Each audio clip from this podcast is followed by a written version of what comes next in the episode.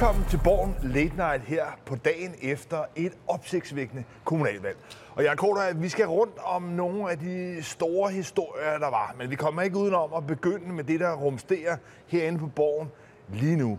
Dansk Folkeparti, Kristian Thulesen Dahl, han ser ud til at være en færdig mand. Ja, det er jo lidt af et, skal man sige, en lille eksplosion, kan man sige, i dansk politik. Allerede i går annoncerede han jo, at nu skulle de til at diskutere ny formand. Dansk Folkeparti er blevet mere end halveret, også ved dette kommunalvalg. De blev mere end halveret ved folketingsvalget, og nu er det altså gået tilbage med, jeg tror, det var 4,7% af stemmerne, så man nu er nede på noget med 4,1. Så det vil sige, det er en gedigen valglussing til Dansk Folkeparti. Det tager han konsekvensen af nu, må man formode, fordi det, der sker nu, det er jo, at han har sagt, at nu skal det være hovedbestyrelsen, de skal mødes, og så skal der indkaldes til et ekstraordinært landsråd. De har jo lige haft et, hvor de valgte ham. Nu er det altså tid til landsråd igen, og det skal vel komme her inden så længe, en måneds tid, max, eller 3 uger. Ja, eller hvad, men der er nok heller ikke rigtig nogen anden udvej. Dansk Folkeparti gik tilbage i 98 ud af 98 kommuner. Altså i hele landet gik Dansk Folkeparti tilbage, og tabte vel at mærke mandater i nogle af de kommuner, som ellers er blevet opfattet næsten som sådan hjerteland for Dansk Folkeparti. Så altså, der har jo rumsteret ballade og intriger af Dansk Folkeparti længe, og efter den her vælgerlusing, ja, så var der jo ikke rigtig nogen vej udenom. Det, der bare er udfordringen, og det, der er et stort spørgsmål, det er, er der overhovedet nogen til at tage over? Altså, hvem kan erstatte Kristian Thulesen Dahl? Og før jeg svarer på det spørgsmål, så vil jeg bare sige, at de er nede på 91 mandater, kommunalbestyrelsesmedlemmer. De er næsten udraderet som kommunalpolitisk parti. Der er steder, hvor de slet ikke er repræsenteret, Jylland osv. Jamen, hvem skal det være? Det er jo de samme navne, vi taler om. Pia Kærsgaard er det ikke åbenlyst. Så har vi vores ven nede i Bruxelles, Peter Kofod. Det var ham, han sendte derned enhændigt, Thulesen Dahl. Er det ham, man forestiller sig, det er den nye mand osv., minder lidt i stil med ham selv? Eller er det Inger Støjberg, som jo får en dom, eller blev frikendt her inden jul i den her sag, som kører med hende i Rigsretten? Og vi ved jo, at de står og virkelig tager imod hende med kyshånd i Dansk Folkeparti. Tror du, det er en mulighed, eller hvad? Jeg tror absolut, det er Kristian Thulesen Dahls bedste bud på en ny formand for Dansk Folkeparti. Hun har den altså folkelige gennemslagskraft, som han i senere år, kan man sige, har mistet. Det er altså bare noget af et gamble. En kvinde, der lige nu sidder i Rigsretten i løbet af inden jul, ved vi, om hun måske ligefrem får en fængselsdom og bliver erklæret altså uværdig til at sidde i Folketinget. Det er altså et kæmpestort politisk gamble at bringe hende i spil som formand. Der er jo altså også nogle andre bud, som du ikke lige kom rundt om. Der er Morten Messerschmidt, som jo sidder i den samme suppedags ved. Åh ja, det er jo rigtigt, men han afventer jo også en retssag. Ja, en ankesag. Kan de ikke finde en, der ikke har en retssag kørende i Dansk Folkeparti, som man kunne stille op? Ja, så kunne der være Martin Henriksen, som faktisk blev valgt ind i kommunalbestyrelsen på Stevns. Men han er lige blevet fyret fra partiet for at have lavet for meget bøvl og uro. Men blev dog genvalgt, eller blev indvalgt i byrådet Stevns, som du nævnte. Men er det ham? Altså, han har jo den forestilling, at man skal trække partiet langt til højre, altså måske til højre for Nye Borgerlige. Og der ved vi, at der er en række andre yngre politikere i Dansk Folkeparti, blandt andet Peter Kofod, som mener, det er den helt forkerte vej at gå. Og hvis det bliver Martin Henriksens linje, der vinder, så forudser jeg, at der er større splittelse. Men jeg tror, jeg bliver nødt til at skære endnu dybere i kødet på det her og konstatere, at det her i virkeligheden nok ikke handler så meget spørgsmål om, hvem der skal være formand for Dansk Folkeparti, men derimod, og langt mere ubarmhjertigt, om partiet i virkeligheden overhovedet har en eksistensberettigelse politisk. Det, du siger, det er, er der i det hele taget noget at være formand for i det lidt længere løb? Og der synes jeg, man må konstatere, at med de nu 4 valgnederlag, Kristian Thulesen Dahl har stået i spidsen for, at han har selv personligt en stor del af skylden for det. Men det er jo også et udtryk for, at Dansk Folkeparti er blevet spist i sådan et flankeangreb, både fra Socialdemokratiet og i høj grad nu fra Nye Borgerlige. Det, der dog er væsentligt at bemærke, det er, at selvom Nye Borgerlige gik markant frem fra 1 til 64 byrådsmedlemmer, så er det langt fra noget, der kompenserer for Dansk Folkepartis tilbagegang. Så de partier, der ligger, kan man sige, til højre for konservative, hvis vi skal sige det, den yderste højrefløj, om man vil, Ja, den er altså, kan man sige, skrumpet ret betydeligt ved det her valg. Og da de folk, der er kommet ind fra Nye Borgerlige samtidig, er nogle styrvolter, er nogle ret uerfarne kaospiloter, så er der ikke meget, der tyder på, at Nye Borgerlige vil kunne udfylde det vakuum, som Dansk Folkeparti efterlader. Så det er altså samlet set en svækkelse, og for mig at se, er det ikke kun et spørgsmål om fejl og intriger. Det er i høj grad også et udtryk for, at den position, den protestposition, som Dansk Folkeparti udgjorde og udfyldte med meget stor gennemslagskraft i offentligheden i 2 årtier, ja, den ser ud til at være fusset ud. Det er lidt som om, du nævner her, Dansk Folkeparti, de mistede mere end 100 byrådskandidater, eller byrådsmedlemmer, kommunalbestyrelsesmedlemmer, samt altså nu har de så 91, jeg tror, de liberale alliancer har 11 og 64 til Nye Borgerlige. Det er nogle små lilleput-partier, kommunalpolitisk, selvfølgelig spiller nogle rolle, hist og pist osv., men vi er vel ved at skrive Kristian Thulesen Dahls politiske nekrolog, og man kan jo nok spørge sig selv om, hvorfor var det nødvendigt også at få det her valgnederlag til sit parti?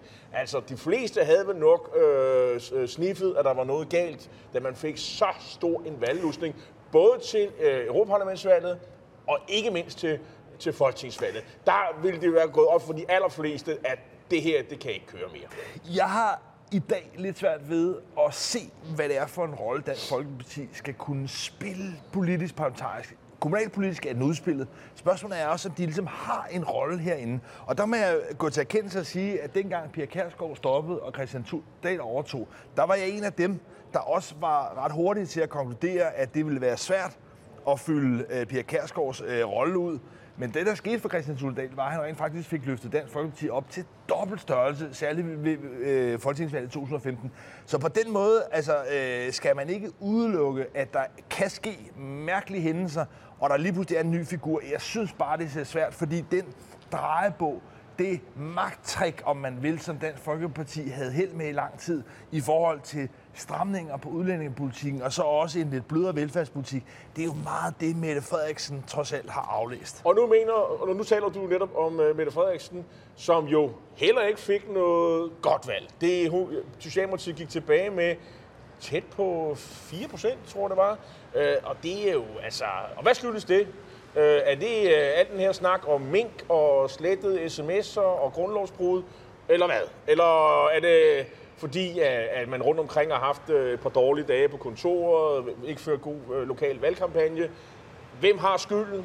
Er det de landspolitiske vinde, der kommer herindefra, eller er man lokalt blevet upopulær? Hvad tror du? Altså, lad mig bare lige bekræfte, at det var et smadret nederlag. Jeg synes, et ydmygende nederlag til Mette Frederiksen. Og på samme måde, som hun ved sidste kommunalvalg blev hyldet for at have bragt Socialdemokratiet frem til fremgang, så må det nogle gange være sådan, at når det svinger den anden vej, så er det også hende, der skal stå til mål på. Og her vil nogen jo sige, jamen valget tilbage i 2013, det var jo 17. Det kunne man jo måske også sådan tilskrive, at det var jo heller ikke sådan, det var lidt på det jævne, og det er sådan nogenlunde modsvar det her. Kan man sige det? Kan man forklare det på den måde? Ja. Nå ja, men der var sådan en opadgående kurve, nu går du lidt tilbage igen, men det er sådan lidt. Det er, hvad der sker. Det går op og ned i dansk politik. Jamen, det er i hvert fald en af de officielle forklaringer, der kommer fra Socialdemokratiet. At der ligesom, det var historisk højt dengang, og nu svinger det lidt tilbage. En anden forklaring, som Socialdemokraterne fremfører, det er, at der var en lidt foruroligende lav valgdeltagelse. Der var en lang række kommuner, hvor Socialdemokratiet traditionelt har stået stærkt, blandt andet på den københavnske Vestegn, hvor valgdeltagelsen dykkede væsentligt under 60%. Og der ved man fra valgforskningen, at det i høj grad er ældre vælgere, det er også lavt lønnede vælgere. Så Socialdemokratiet har i hvert fald en selvforståelse af, at nogle af dem, der blev hjemme, måske på grund af frygt for corona, at det ville have været socialdemokratiske vælgere. Men det er så man behøver ikke at ændre politik. Det var, politikken var god nok, det var alle mulige andre udgangspunkter. Ja, det er bortforklaringer, det er spillet. Jeg vil pege på nogle lidt mere smertelige årsager.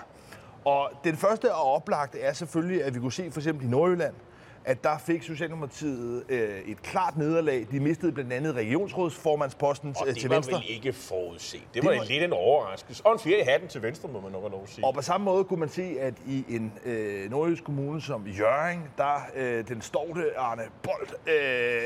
Det var ham, der truede med at gå af, hvis ikke han fik det, som han ville have det i udligningsreformen. Det gjorde han ikke, men han blev siddende alligevel.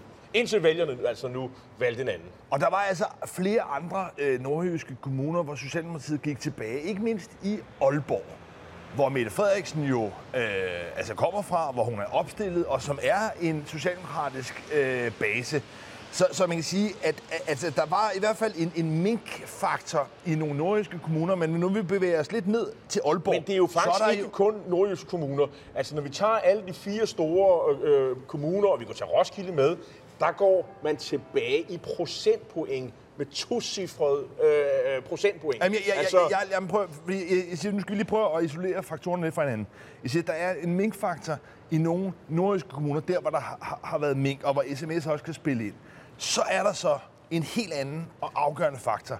Det er, at den provinspopulistiske kurs, Mette Frederiksen har kørt, hvor hun meget demonstrativt har omprioriteret fra København til landdistrikterne, den ser også ud til at give rekyl netop i byerne. For der er du fuldstændig ret, at i Aalborg, i Aarhus, i Odense, i København, men også i Roskilde, ja, der er Socialdemokratiet gået tilbage helt omkring tocifrede procentpoint. Og i København er det jo helt galt. Altså, var det 17%, de gik tilbage? Altså en gedin, eller 14, det er i hvert fald et meget højt tal. En gedin øretæve. Men det skyldes vel også, at man måske ikke havde verdens mest... kendte kandidat som overmesterkandidat. Man har jo haft en tradition med at stille med kendte figurer. Frank Jensen, Rit Bjerregaard, nu var det så tidligere regionsborgmester Sofie Hæstorp Andersen, man stillede med. Og det var ikke. Det blev ikke nogen succes. Nej, men jeg er med på, at det helt tydeligt ikke var den rette kandidat, der kunne mobilisere københavnerne. Men hvis den pointe, du kommer med her, at det ligesom skulle være hendes manglende gennemslagskraft, der var forklaringen, så skulle man nok ikke have set det samme mønster, også i Aalborg og i Odense og i Aarhus. Og der må man altså konstatere, at også, kan man sige, veletablerede socialdemokratiske borgmester, som for eksempel Jacob Bundsgaard i Aarhus, han fik altså også en voldsom bejmand.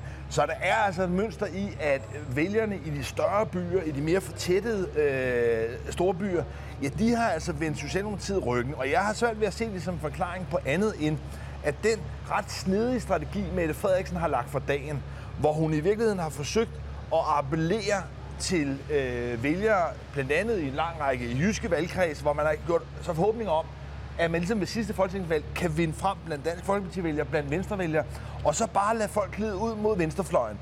Det er ligesom den strategi, man har valgt, men spørgsmålet er bare, om det ikke er kæntret den her gang, fordi man formåede ikke at vinde frem i provinskredsene, og man fik altså en væsentlig større lussing i storbyerne, end man havde forventet. Og det er det, man kunne kalde for stationsby-strategien, som er udviklet af blandt andet Kåre Dybade, hvor en af elementerne er jo, at man tager ressourcerne blandt andet fra hovedstaden, altså udligningsordning, man tager statslige arbejdspladser, og man tager ikke mindst uddannelsespladser. Og jeg har svært ved at se unge mennesker i de her byer sige Socialdemokratiet som det helt store parti for dem. Jeg synes, det ligner, at mange af netop de her unge vælgere fra storbyerne, de har simpelthen forladt S, og så er de gået over til Enhedslisten, De Radikale og SF. Men der er dog også en faktor i, at den her idé om, at man ligesom skal lukke uddannelserne i København og Aarhus, det er jo ikke nødvendigvis noget, der viser sig at være så populært. Der kunne godt sidde også forældre rundt omkring i landet, som egentlig gerne vil have, at deres døtre og sønner skal tage derhen, hvor deres evner på en eller anden måde kan bære. Men der ved du godt, fordi du har jo læst statskundskab, så du ved, at det her med at tage noget fra nogen, det er bedre til at mobilisere, end at man håber på at få et eller andet i fremtiden. Sådan har der altid været en mekanisme. Og jeg synes, at man må sige, og det synes jeg også, man kunne høre på statsministeren i går, at der var måske noget, man skulle ændre i den politiske strategi, man havde i forhold til hovedstaden. Der var måske noget, man skulle kigge på. Der var måske nogle ting i forhold til storbyerne. Var der den rette balance mellem land og by? Det antydede statsministeren. Der var måske nogle ting, der skulle rettes der. Så det får vi jo se, om det kommer til at ske. Men igen, jeg synes, det er vigtigt ikke at kun se det her som et spørgsmål om en spænding mellem København og resten af landet. Fordi som sagt, tilbagegangen, altså i alle universitetsbyerne, var det faste mønster. Altså Socialdemokratiet gik markant tilbage alle steder, hvor der er store uddannelsesinstitutioner. Så jeg vil sige, at den her plan om at udflytte uddannelsespladser, studiepladser, det tror jeg er noget af det, man i hvert fald også vil komme til at se, når røgen lægger sig lidt, har været en af de væsentlige forklaringer. Men altså, det var først Dansk Folkepartis nedsmeltning, så var det en valglusning til Mette Frederiksen, og lidt en streg i regning i forhold til den her idé om at vinde frem i provinsen. Men så har vi jo, synes jeg, valgets klare vinder, som vel var Søren Pæme Hålsen. Ja, det må man sige. 6,5% point går de konservative frem. Det er sådan mere, man bliver sådan 50% større, end man var før. Omkring 16,5%, tror tallet er. Altså, man er nu klart det tredje største parti, også kommunalt. Man har fået borgmesterposter vest for Storebælt, det havde man jo slet ikke før. Nu har man fået borgmesterposten i Kolding, som alle jo diskuterer. Det var der Villy Søvndal eller Eva Kjer. Det blev ingen af dem, det blev en konservativ. Det samme skete i Åbenrå og i Vejen, har jeg også set. Og der er pludselig kommet konservative borgmestre, og så er det gået rigtig godt omkring København. Mange nye steder. Rødstad er blevet konservativ. Og så er det, jamen der er faktisk, det er poppet op med små grønne borgmesterposter. Jeg tror, de har 13 lige mens vi taler lige nu. Der kan sikkert komme flere. Men ja, der er jo så til gengæld også en slange i nu skal paradis. Du lade være med at ødelægge festen, Lars Trier Mogensen. Men det, vi kan jo nok ikke undgå at tale om det. Juvelen i kronen, Frederiksberg, ja. Den stolte ø, den grønne ø. I altså det, som nogle borgerlige ligesom har kaldt altså Vestberlin, som ligesom ligger lidt ligesom under den kolde krig, hvor Vestberlin stadigvæk lå som en frihedsbastion. Nu gik den ikke længere. Det var tæt på sidste gang, de konservative gjorde, hvor de kunne føre faktisk ret god valgkamp. Man kan nok diskutere spidskandidatens moral, var i hvert fald til debat, og ham formentlig spillet et eller andet ind. Hvor meget, det ved vi ikke. De konservative går i hvert fald frem. Jeg tror, de får omkring 40% af stemmerne. Men da de andre borgerlige partier går tilbage, så er det simpelthen ikke nok. Der samlede sig et flertal omkring Michael Windfeldt, og så fik de Socialdemokraterne faktisk en pæn luns i det, vi lige beskrev før, som et mere eller mindre socialdemokratisk blodbad, men her der havde de succes. Drevet frem af de radikale, SF og ikke mindst Enhedslisten, som også fik et godt valg på Frederiksberg. Men så i går, så talte jeg jo med de konservative, der var blandt andet Rasmus Jarlov, som fortalte mig, jamen alle de kommentatorerne, det er dig og mig, vi snakker jo så meget om de konservative. Det spiller slet ikke nogen rolle for de konservative. Nej, der taler man om alle de konservative sejre, som virkelig stjæler billedet. Og det synes jeg er nyt for mig, fordi de konservative på Frederiksberg-konservatismen har spillet en enormt stor rolle i de konservative selvbillede. Og det vil det fortsat gøre. Det her det er et smerteligt nederlag, men jeg må nok også sige, at de har fået så meget andet også. Ja, det altså... Så det...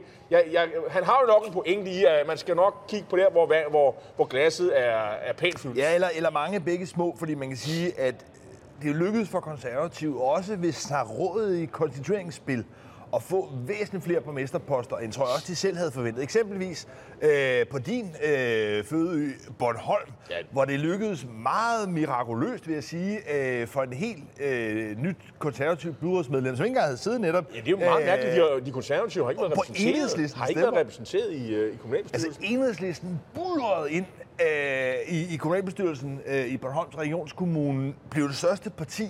Men så skete der det meget mystiske, og på den måde er kommunalpolitik jo altså virkelig anderledes end landspolitik. Der gik Enhedslisten som det største parti, så sammen med Dansk Folkeparti som det andet største parti, sammen med de konservative og gav sig ham borgmesterposten. Jeg mener ikke, og det er jo selv Bornholmer, jeg mener ikke, der har været en konservativ borgmester, i hvert fald ikke på Bornholm, og jeg mener heller ikke i nogle af de andre byer. Vi skal tilbage til før sognerådene.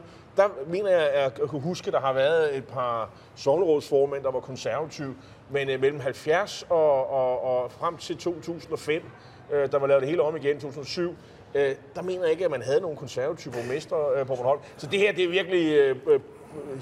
Bornholms politiske historie. Ja, og der synes jeg, man må sige, at når man lægger alle de her borgmesterposter sammen, så synes jeg, der er en pointe i, at det måske godt kan udligne tabet af Frederiksberg. For der er nemlig en understrøm i både valget på Frederiksberg og en række andre store byer, som jeg tror, konservative vil komme til at nyde godt af i de kommende år.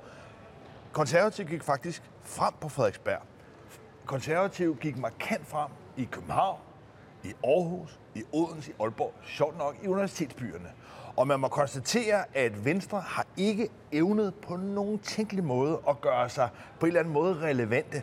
Så det store borgerlige byparti, storbyparti, det er nu konsolideret som det konservative. Og den position, tror jeg, altså, at konservative vil kunne bruge som et brohoved også videre frem i valgkampen, de er nu rent faktisk i stand til at udfordre i byerne. Så udover altså at have vundet Bornholm og Kolding og alle de her forskellige steder, så er Konservative altså også blevet etableret som et storbyparti. Fordi det var jo, synes jeg, når man gør boet op på Frederiksberg, det var jo de andre borgerlige partier, der sigtede.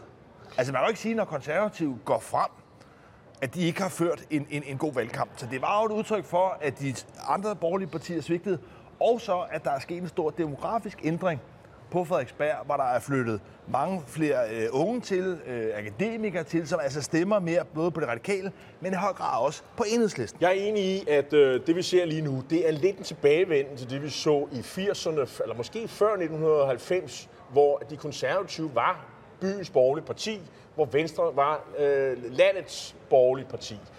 Og det udfordrede Venstre, og indtil det her valg, der synes jeg godt, man kan diskutere, om hvorvidt man kunne se enden på de konservatives relevans i byerne. Der var selvfølgelig nogle stærke positioner, Hørsholm, ikke mindst Gentofte, Høje-Taastrup, Vallensbæk, og nu er, skal man sige, kommet flere til. Man kunne, Helsingør blev også de konservative også ret godt valg. Men nu er det ligesom om, de er rykket ind igen, ligesom vi i gamle dage havde et konservativt borgerskab i alle købstederne. Jeg synes, vi vendte tilbage til den situation. Og det er jo sket på bekostning af venstrefolkene. Det er jo ikke fordi, de borgerlige har vundet et sådan samlet set kanonvalg over rød blok. Man er gået på landsplan, har man fået 1,5 procentpoint mere end sidste gang. Men så det er jo skred, der sker inde mellem blokkene, og det er meget tydeligt, at det er især i byerne, at de konservative har fået godt valg, og så har Venstre klaret sig hæderligt ude på valget, ude på landet, og så er de gået ikke så meget som sidst tilbage, men de er stadigvæk gået tilbage i byen. Men jeg synes, vi ser konturerne af et interessant nyt politisk landskab, hvor der i virkeligheden er to forskellige spilleplader. Rundt omkring i landet, i kampen om stationsbyerne, der har vi en kamp mellem Socialdemokratiet og Venstre. Men inde i byerne, ja, der tegner det til at være en kamp mellem eller det konservative og så Enhedslisten. Altså, det er jo opsigtsvækkende ved det her valg, at Enhedslisten blev det største parti, ikke kun på Bornholm, som var en stor overraskelse, men også i København, hvor de altså for første gang nogensinde fortrængte Socialdemokratiet fra altså, førstepladsen, men også på Frederiksberg. Altså, Pelle Dragsted, Enhedslistens meget slagkraftige ideolog, ja, han formåede faktisk at føre Enhedslisten frem til at blive det andet største parti på Frederiksberg. Jeg synes, at det, man kan lære af Enhedslisten, det er, at de opstiller nogle dygtige, markante, kendte kandidater. Du har lidt nævnt dem. Altså Morten Riis på Bornholm er også kendt på Bornholm. Er altså ikke nogen kæmpe revolutionær type. Han taler meget pænt og roligt og meget sagligt osv. Altså, hvis man ikke vidste det, så kunne han jo lyde som en SF'er eller en fra Socialdemokratiet. Så det handler meget om personer, men jeg synes også, at vi bliver nødt til at kigge på tallene. Og tallene viser, at SF fik faktisk et bedre procentuel fremgang end, altså det vil sige flere stemmer i fremgang end Enhedslisten. Det kan godt være, at Enhedslisten brager frem i nogle af byerne, specielt i København, specielt på Frederiksberg, men generelt over det hele, der fik SF faktisk ret godt valg. Og der var også nogle steder, hvor Enhedslisten simpelthen forsvandt fra byrådene. Det glemmer man lidt her. De radikale har også fået et rigtig godt valg, ikke mindst i byerne. De har også, skal man sige, vundet på af Socialdemokraternes linje i forhold til uddannelsesbyerne osv. Så det har også hjulpet dem. De har også fået, de diskuterer lidt om det var det bedste resultat siden 93 eller 74. Det er i hvert fald et historisk godt kommunalt valgresultat. Og dermed også en ordentlig håndsrækning, skub fremad til Sofie Carsten Nielsen, som jo ikke har haft meget at grine af i det sidste halvår. Men jeg synes, at det er væsentligt, at du fremhæver også SF, som jo på en eller anden måde ikke altid gør så meget væsen af sig. Altså mere opmærksomheden tiltrækkes måske netop til Enhedslisten, som råber lidt højere og lidt mere spektakulært. Men SF har formået med en ret sådan tålmodig, robust plan i virkeligheden netop at opnå en langt større landspolitisk gennemslag. Og jeg tror, hvis du bare tager et emne, som de virkelig har dyrket, men som altså her, kan man sige, gav bonus, det er den her dagsorden om minimumsnormeringer i daginstitutionerne. Det er jo noget, de har kørt på Christiansborg, det er noget, de har kørt til demonstrationer osv., men det er klart, det har også været en perfekt sag til en kommunalvalgkamp. Og så kan man sige, ret symbolsk, så har de jo vippet en socialdemokrat pinden i Hvidovre, i hvert fald indtil nu. Man ved jo aldrig, hvad der kommer til at ske, inden at den tykke dame har sunget, og de har endelig fastlagt den endelige konstituering, som finder sted engang i december. De radikale, kan man også nævne, har fået en borgmesterpost på Fanø. Men ellers så ligner det faktisk et valgresultat, som specielt Venstre kan være glade for. Altså, de har fået 35 borgmesterposter. Det tror jeg, de var glade for. Og det er jo, mens vi taler, der kan komme flere. Socialdemokraterne har ikke fået mange flere, det er nogenlunde det samme. Og så har de konservative fået 13, så vidt jeg ved, og så er der lidt til de radikale og lidt til SF. Det blev ikke noget dårligt valg for Venstre. Jeg kan også se ud af tallene, eller som jeg opfatter tingene, så har Jakob Ellemann fået den ro på bagsmækken. Han har simpelthen købt sig 4 år mere til at realisere sit projekt. Det var meget vigtigt for ham, at det her kommunalvalg ikke blev den katastrofe, som man jo godt kunne have spået henset til alt det der, Venstre har været igen, og de der katastrofale meningsmålinger, som Venstre har haft, faktisk indtil for en måneds tid siden. Og der er altså politik jo også lidt et psykologisk spil om forventninger. Det, der ligesom, kan man sige, gavner Jakob Ellemann-Jensen her, og jeg er meget enig i analysen, det er jo, at der har været en forventning længe om, at Venstre ville risikere, kan man sige, ligesom at dykke dybt. Fordi der har været målinger, hvor Venstre stod til at halvere. Nu bliver det kun en lille tilbagegang, altså procentuelt, og på borgmesterposter heller ikke noget sådan spektakulært. Så det er ligesom et hæderligt resultat, og da forventningerne var meget lave, ja, så bliver det lige pludselig positivt. Omvendt er det jo for Socialdemokratiet, for der har vi været gennem en coronaperiode, hvor Mette Frederiksen har været resolut, myndig og har domineret den offentlige debat. Socialdemokratiet har stået til nogle meget, meget, meget høje meningsmålinger, og der har været en forventning om, også fordi at Socialdemokratiet så taktisk, så udspekuleret har forsøgt ligesom at vinde vælgere ved udflytning af studiepladser, løfter om nærhospitaler osv., vinde vælgere i valgkreds i Jylland, så var der en forventning om, at de ville gå frem. Når de så nu går tilbage med næsten 4%, ja, så bliver det altså jo helt indlysende meget mere opsigtsvækkende. Og det, jeg vil sige, hvis vi skal binde sløjfelsen på, hvad valgets tale er, så synes jeg, at det her sender nogle faretroende signaler for Mette Frederiksen. Hvor hun indtil for få måneder siden virkede urørlig i dansk politik, ja, så har de borgerlige partier på den ene side nu vundet lidt mere kampgejst, en tro på, at det kan lade sig gøre. Og nok så farligt, også frem mod valget, ja, der har Enhedslisten, SF og Radikale altså også nu fået lidt mere selvtillid til at begynde at stille kontante krav. Så det kommer til at blive væsentligt vanskeligere for Mette Frederiksen at regere frem til valget. Og meget spændende, så må vi sige, at det her også sat, skal man sige, vand over til en intens rivalisering mellem V og K. Det her det har jo bare gjort, at måske alle de andre partier i blå blok blegner lidt her, men V og K, den rivalisering, der var fortsat nu frem mod næste folketingsvalg. Det var, hvad vi havde til jer her i dag, på den her dagen efter valgdagen. Fantastisk kommunalvalg, meget spændende, men måske heller ikke så voldsomt overrasket. Der er ikke nogen af de her bevægelser, jeg synes, man ikke kunne se i meningsmålingerne. Men vi er glade for, at I kiggede med, og vi er tilbage igen på tirsdag næste uge.